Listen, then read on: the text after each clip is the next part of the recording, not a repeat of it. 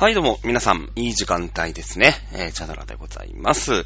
それでは、今週もね、喋っていこうかなと思っておりますけれども、いや、なんかあれだね。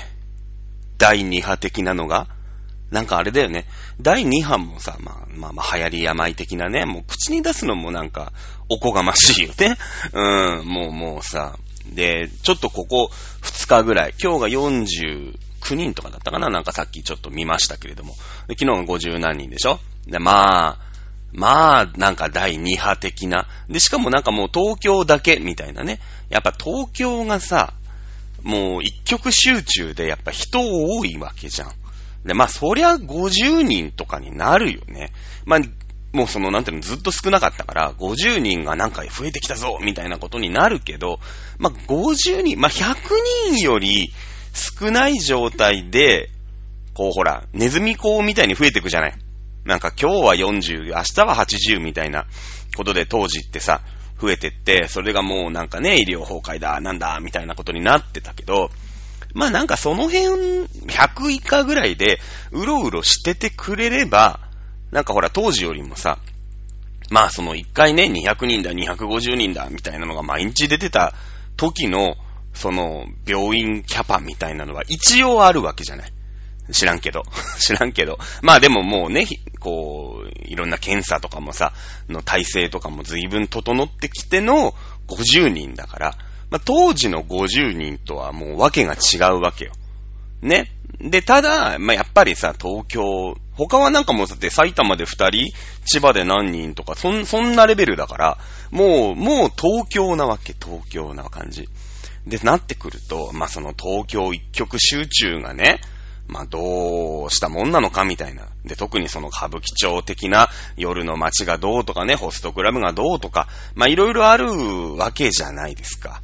ね。ってこうなってくると、じゃあ、こう、歌舞伎町っていう街はね、ちょっとこうさ、まあ、危険というか、まあ、そういった感覚、あ、あの街は行ったらちょっとそういうリスクがあるぞってみんなが分かった上で、まあ、行く？なら、しょうがない。で、歌舞伎町にしかない、こう、娯楽というかさ、うーん、なんていうの？まあ、あるわけじゃない？まあ、僕はホストクラブがどの街にあるか、僕は知らないですけれども、でも、お僕はね、男性なので、まあ、いわゆる、いわゆる、男の人が行く風俗街ってのが、まあ、どういう街にあるのかってのは、なんとなくは分かってますけれども、あんまりそういう、だから、じゃあ、ね、上野とかでなん、上野でホストクラブってあんま聞いたことない。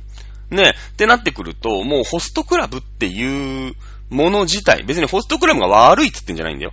それはしょうがないよね。あの、こう、需要のあるところにはさ、商売があるわけですから、まあ、それで成り立ってるわけなんでね。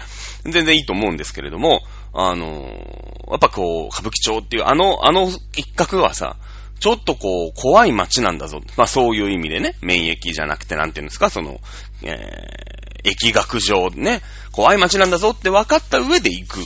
で、そうなってくると、うーん、まあ、その、それ以外でさ、いや、でも、新宿西口でも、美味しい飲み屋いっぱいあるよ、みたいなね。あの、とりあえずもう猫も杓子もとりあえず歌舞伎町行っとけみたいな風潮が、まあ僕も行きますよ、よく。うん。あの、歌舞伎町にね、僕がよく行く激安居酒屋ね、えーアルプスっていうね、居酒屋がありまして、平日行くと、僕あの平日休みなことが多いから、まあ、その休みの前の日もさ、平日なわけよ。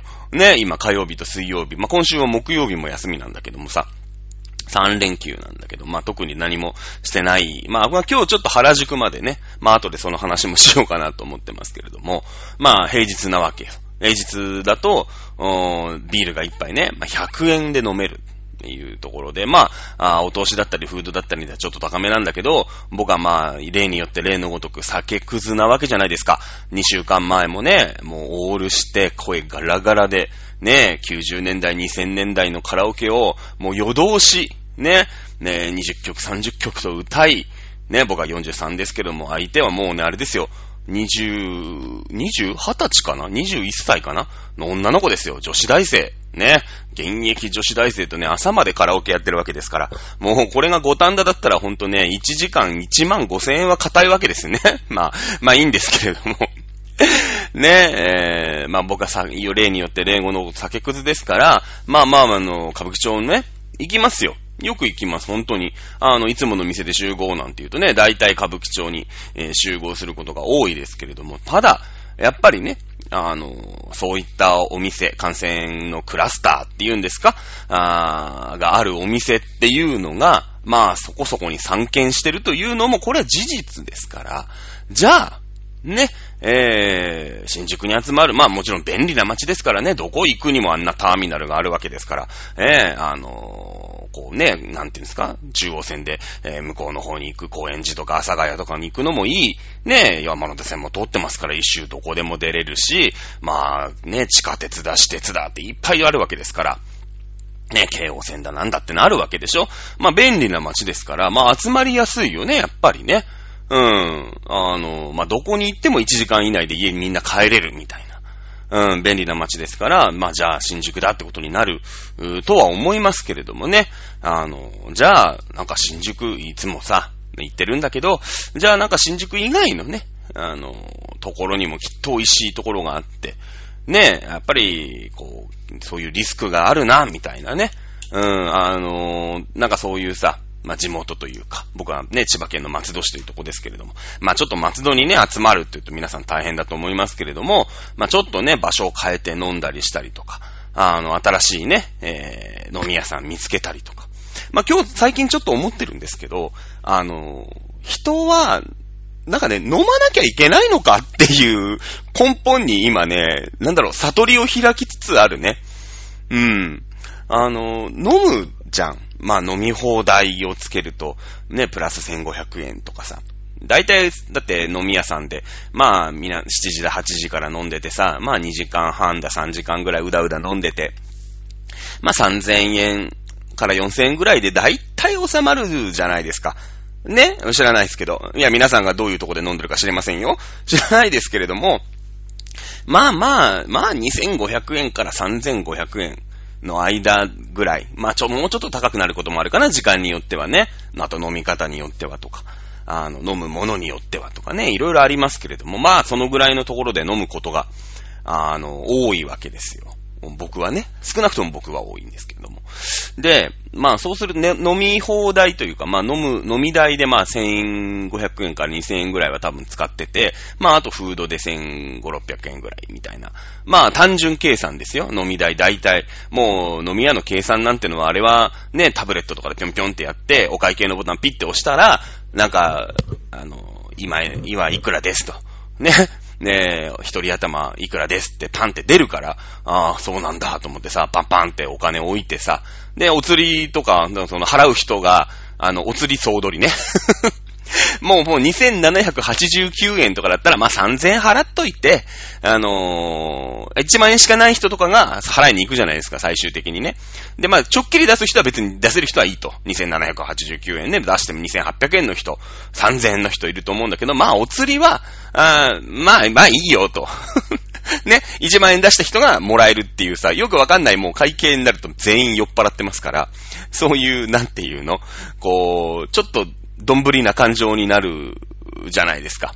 ね、ざっくりな感情になったり、まあ、するんで、えー、もちろんそれは3000円払ったり、3200円払ったりでいろいろあるんでしょうけれども、ね、えー、そうだな。だから、飲まなきゃいけないのかな飲まないんだったら、まあ、僕、居酒屋のメニューは大好きなの。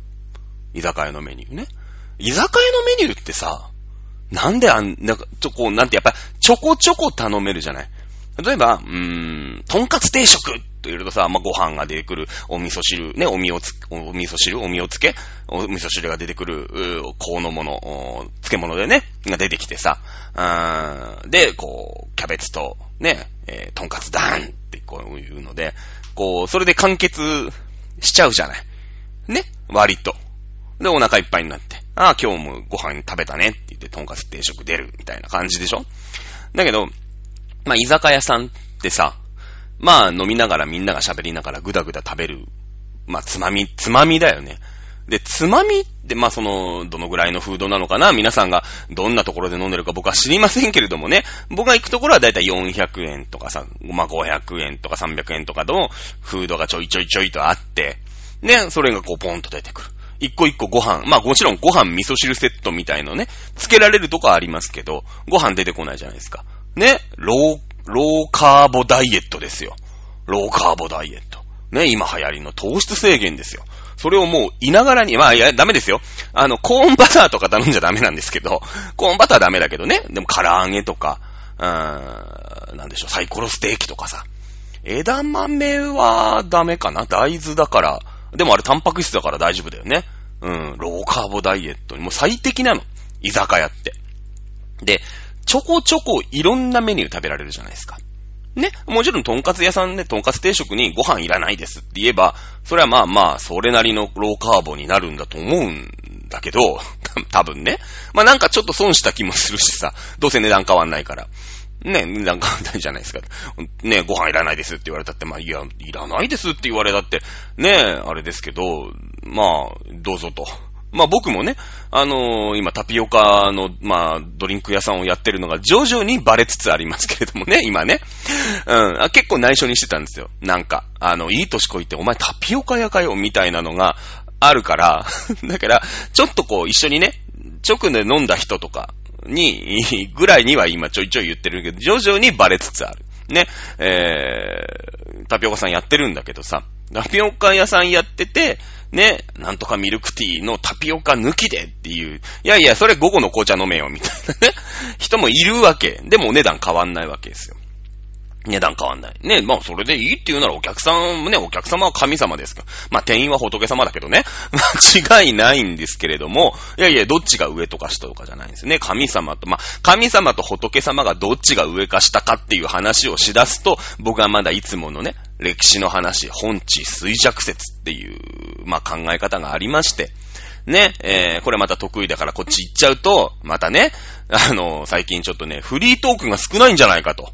ね、歴史好きなのはわかるんだけど、ちょっとフリートークメインでやってくれよっていうね、今日、あの、最近あの、リスナーさんからの、あの、お声を お声を頂戴しまして、ね、じゃあ今日はフリートーク多めでやっていこう。っていうから、本地衰弱説の話は、なんか次そういう話が出た時ね、お客様は神様です、店員は仏様です、どっちが上なんですか？の話が多分この後出るから、何回後かにきっと。ね。その時に本地衰弱説の話はしますから。ね、えー、気が、あのー、まあ、気になった人は、あの、調べていただければ。これ歴史用語ですね。あの、高校受験、高校受験じゃ出てこないかな。大学受験では必ず、うん、勉強しなくてはいけない語句の一つ、日本史でね、えー、星5つの中で言ったら、まあ、本地衰弱説自体はもう4つか5つか、もう当たり前に覚えておかなくちゃいけない語句ですからね。あれですけれども、神様と仏様どっちが上ですか？みたいなね。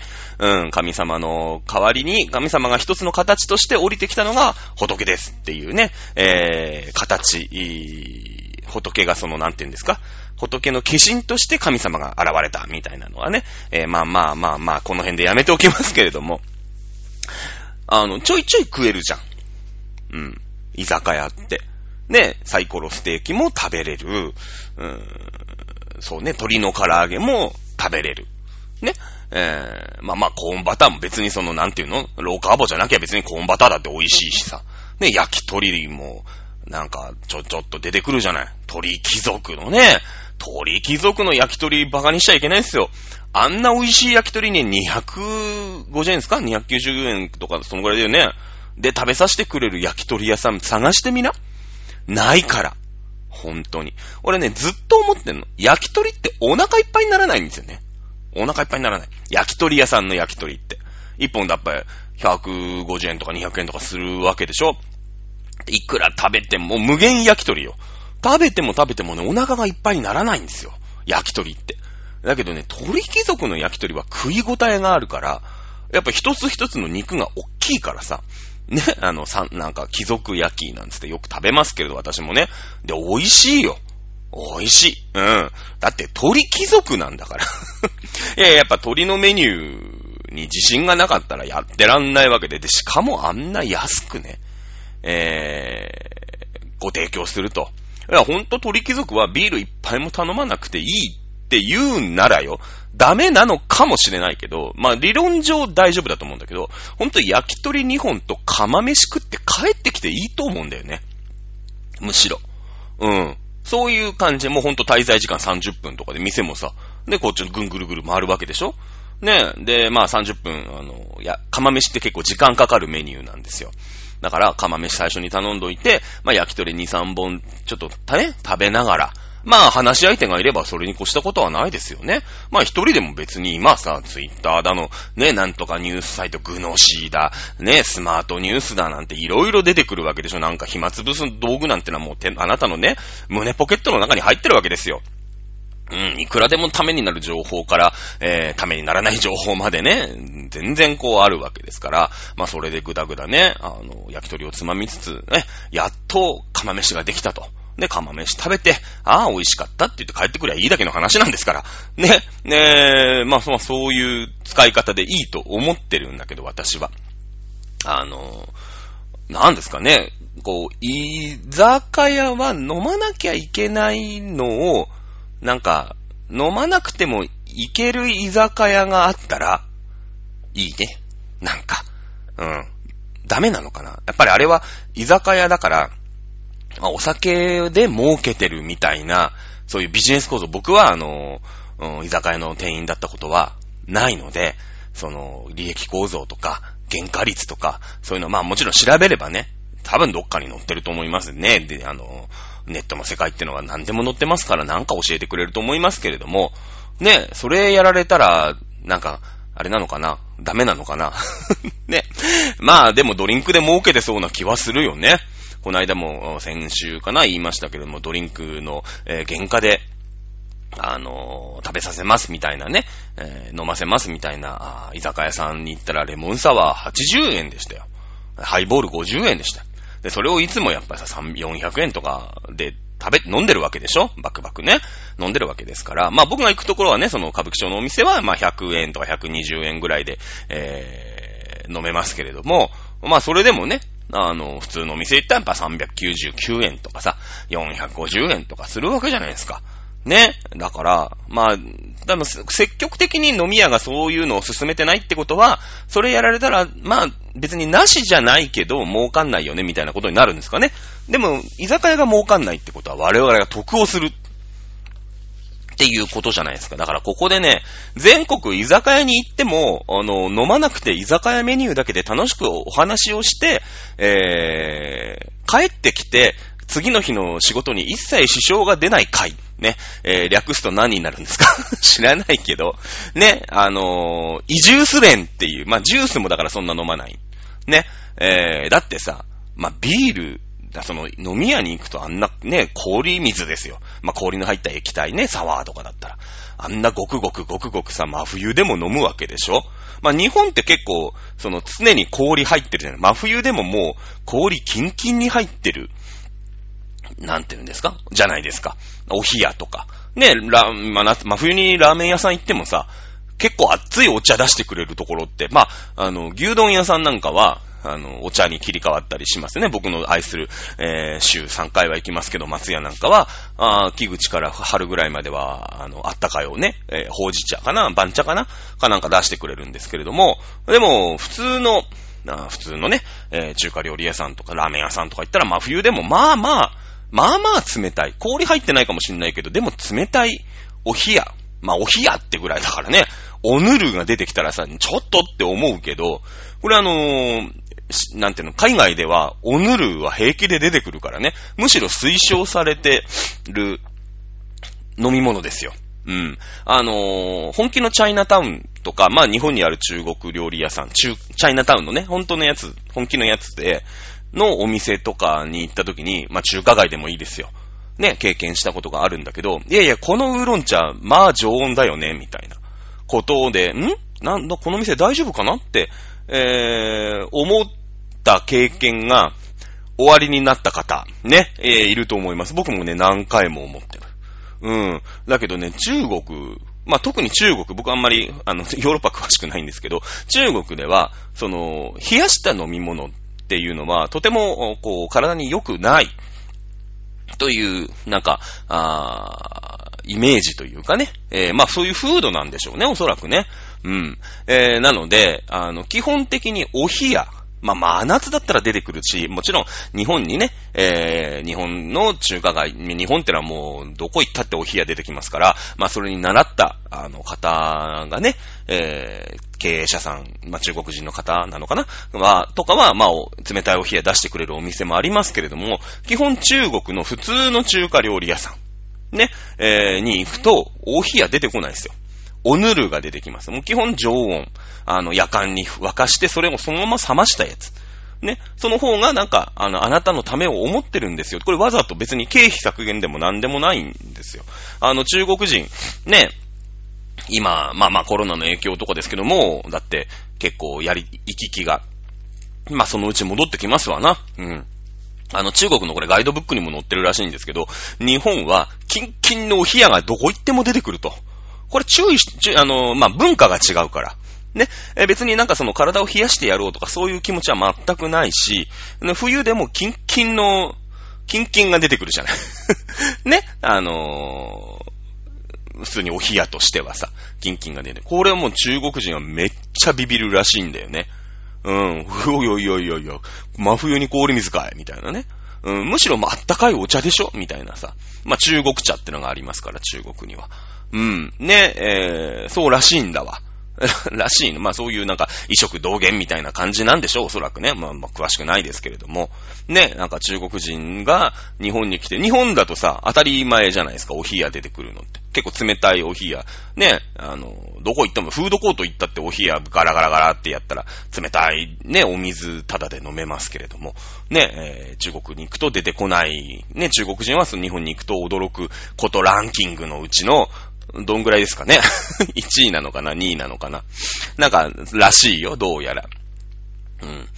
そのね、まあまあその文化の違いなんだけれども、ね、えー、移住スレンをこう立ち上げようと思ってて、まあ今日帰りにね、思ったんだけど、これ飲まなくてもさ、いいじゃないかと。で、チャドラね、まあ、こうやってさ、皆さんにラジオなんていうのをお届けさせていただいている、身分なわけでございまして、喋るの大好きなんですよ。で、やっぱり喋ると頭使うんですけど、あのー、なんでしょうね。こう、まあ、コミュ障はコミちょっとコミュ障かもしれないんだけど、あの、酔っ払って饒舌になる人っているじゃん。普段無口なんだけど、酔うとさ、こう、口も滑らかになってね、あんまりこう喋らない子なんだけど、こう、まあ、発言量も増えてくるみたいな子っているじゃないですか。まあそういう人にとっては、こう酒は百薬の長みたいなので、やっぱ、ああ、こいつの飲ませたら喋るじゃん、みたいなね、えー、感じになると思いますけど、チャダラさんそういうタイプじゃないんですよね。うん。あの、酔ってなくてもどんどん喋るし、むしろ自分が酔っ払ってくると、もう、ろれつも回んなくなってくるし、その、何かを思い出しながら喋るっていうね、よくこの番組でも言ってることがありますけれども、CD とかみたいにさ、こう CD のね、まあ今あんまり CD の持ち歩いて聞いてる人いないと思うんだけど、まあ、ウォークマンみたいのでさ、今のことで MP3 プレイヤーだからそういうのもいらないんだけど、昔はその CD を読み出しながらこう、ね、えー、音を聞かせてたんだけど、だからちょっと揺れに弱かったんですよ。カバンとかに入れて歩きながらだとすぐ音飛び、飛んじゃう。ね、そりゃそうだよね。CD ラジカセをガチャガチャ振りながら歩いてるのと一緒ですから、ね、えー、そのために一回なんかこう、ちょっとデータセンターみたいなところにプールさしといて、で、音飛びして、そっから、こう、情報が得られないときは、そのプールしてるとこからなんとか引き出してる間に、こう、CD の方うまいこと読むみたいなね、感じ。これあの、ラジオで喋るときもいつもそうで、今こうやって喋ってるんだけど、次どういう風なことが喋れるかなとか、あの、あ、脱、脱線し始めたらさ、あ、もともとここにあったな、まあ、それ僕大体忘れちゃうんだけど、大体ね、喋ってるうちにどっか行っちゃうんですけど、あの、まあ、ちょっとこう、考えとか2個ぐらいあるんですよ。今この瞬間喋ることを考えてるところと、次どういう風にまとめていこうかなって考えてるのが2つこうありまして。で、それがまあ飲むと働かない。ね。今の、こう、今にいっぱいいっぱいになっちゃうから、あのー、どっちかっていうと、まあ飲めますよ。チャドラーさんね、まあこんなこと言ってますけど、お酒大好きですから。お酒くずですから、僕ね。あの、飲めます、飲めます、全然。下校でも何でもないです。もう、うーん、あ、誰かがなんか、どっかで飲んでるなっていうと、もうとにかく混ざりたい。ね、えー、混ざりたいんだけど酔っ払いたくないっていう、このジレンマ。で、酔っ払いたくないくせに飲むっていう、このジレンマ。まあ、ジレンマじゃないと思いますけれども、ね、っていうことがあるわけ。ね、あるんですよ。全然ある。だできる限り酔っ払いたくない。明晰でいたいんです。こう喋りたいから。いろんなことをね、で、自分の頭の中のデータベースでなんとか喋っていきたいタイプだから。うん。だこれはさ、居酒屋で飲まなくてもいい会を、これ積極的にやっていくべきだと僕は思うんでね。うん。居酒屋のメニューが美味しい。ね。まあ、あと糖質制限ですよ。うん。でもほら、なんか、1時間にワンオーダーでドリンク入れてくださいね、みたいな居酒屋ってないじゃない。もうこっちが勝手に頼んでるだけなんで、僕はその誘惑にだけね、あの、あとほら、やっぱりみんな飲んでんだし、なんだお前飲んでないんじゃないか、みたいな空気感もあるから、違うんです。今日はもう移住ス会ですと。うん。ね。あので、ドリンクバーではない。ドリンクバーでもいいんだけど、もう、極力、そんなごくごく飲まないじゃない、ジュース。ね、コーラ1.5リットルとか飲まないけど、ビールは1.5リットル飲むからね。うん。ね、まあ、今日はもうだからコーラ2杯までだと。ね。だけど3時間一緒に語ろうよと。この美味しいね、鳥貴族の焼き鳥をいっぱいみんなで頬張りながら、いや別にいいんだけど、マグロブツだろうとさ、タコワサだろうと。まあ、まあまあね、ね、タコワサ唐揚げだってなったら、それはビール合うから。ビール飲みたくなるんだけど、ね。そしたらさ、やっぱ飲み会、あいつらと飲むとバカみたいに飲むからな、みたいな、そうっているじゃない。なんか。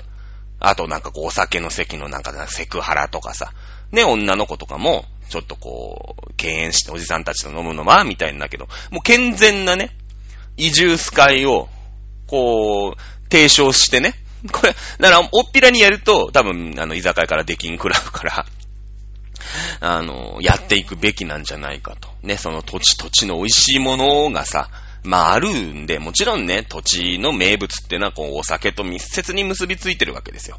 ね、やっぱりと、土佐鶴って今、まあ、あの、美味しいお酒があるんだけど、まあ、そしたらカツオを食べる。昔からね、えー、土佐の人はカツオ、土佐、高知県ね、えー、カツオを食べて、やっぱりお酒を飲んでたし、ね、えー、それこそ鹿児島県で芋焼酎っていうお酒があってさ、ねえ、あの、前、その、何ですか？山梨県の宝刀の話しましたけれども、まあ山梨はちょっとどういうお酒があるのかな。私、えー、勉強不足でちょっと存じ上げませんけれども、まあ何かあるわけでしょ、きっと。ね、お酒ってのはそうやって、あの、食べ物と密接に結びついてきたものだとは思いますけれども、まあだってさ、じゃあビールっていうのもだってね、ここ何年でできたものですから、あの、あれですよね。なんか、もうね、ジュース会で、とても美味しく最後までこのいろんなメニューをね、えー、食べる。ちょっとこうだからいいもの。で、ビールバカすか飲まなかったら結構いいもの食えると思うんだよ。居酒屋行って3000円払うのは全然抵抗ないじゃない。4000円、ああまあまあちょっと今日飲みすぎたかな？みたいなね。ああ、そういえば刺し盛り頼んだもんねみたいなことで済むけど、じゃあ3000円あったらね、結構美味しいもん食えると思うんだよね。うーん、っていうのに、43年目、人生ね、43年ですよ。織田信長の時代ってあと7年しかいないわけですから、人生50年。まあまあ、あれ、厚森って言ってね、あの、兵士の歌だ、歌なんで、まあ、織田信長の時代よりもうあと、そうですね、200年、えー、ぐらい前ですかね、の、舞、舞なんですけれどもね、厚森という、あの、能、能の一節ですけれども、えー、人生ね、50年下天のうちを比べれば夢は幻のごとくなりと。いうことでね、まあまあ少ない人生ですから、まあまあどうせあと1、50年生きますけれどもね。まあまあ、あのー、そうやって、なんか、そういう回もいいよね、みたいな。だちょっとこう、美味しめな、あのー、なんか、ご飯、ね、メニューを、こう食べる回みたいなね、これぜひやっていきたいな。あのー、今、今シーズンね、もう僕も年ですから、やっぱりアルコール分解能力もまあまあ落ちてるわけですよ。もうほんと次の日のね、アルコールが残る。ね。で、次の日のパフォーマンスが落ちる。ね。ということで、えー、やっていきたいなと。ね。思っております。はい。ということで今日は、ね、途中ちょっといいね、僕は好きですから、歴史の世界に入りかけましたけれど、なんとかとどまりましてね、えー、移住スカイについて、語ってみました。ね、ぜひ皆さんも、なんかね、お酒頼まなかったら結構いい、あの、例えばほら、柿のね、なんとか、みたいな。ね、やっぱりワイン頼むから高くなるわけですから、ね、結構ですって、この勇気、ね、えー、があればね、あの、美味しいもん食べれるんじゃないかなと思うんで、まあぜひね、私も、私もあの、挑戦というかね、えー、ぜひ、こんなとこでこんな美味しいもの食べてきたよ、みたいなのね、やっていきたいと思っております。ということで、えー、6月26日、もうね、今月でもう終わりですよ、6月も。ね、あっという間コロナコロナで2、3ヶ月ね、ワープしたと思ったらもう半年終わってるわけですから、ね、えー、後半戦、まあまあ、ね、ちょっと我慢が多かった前半で、前半戦ですから、後半戦ね、えー、ライクとラブを使い分けてですね、いきたいと思いますけれども。はい、ということで、えー、お相手はチャドラでした。それでは皆さんまた来週お会いしましょう。さよなら。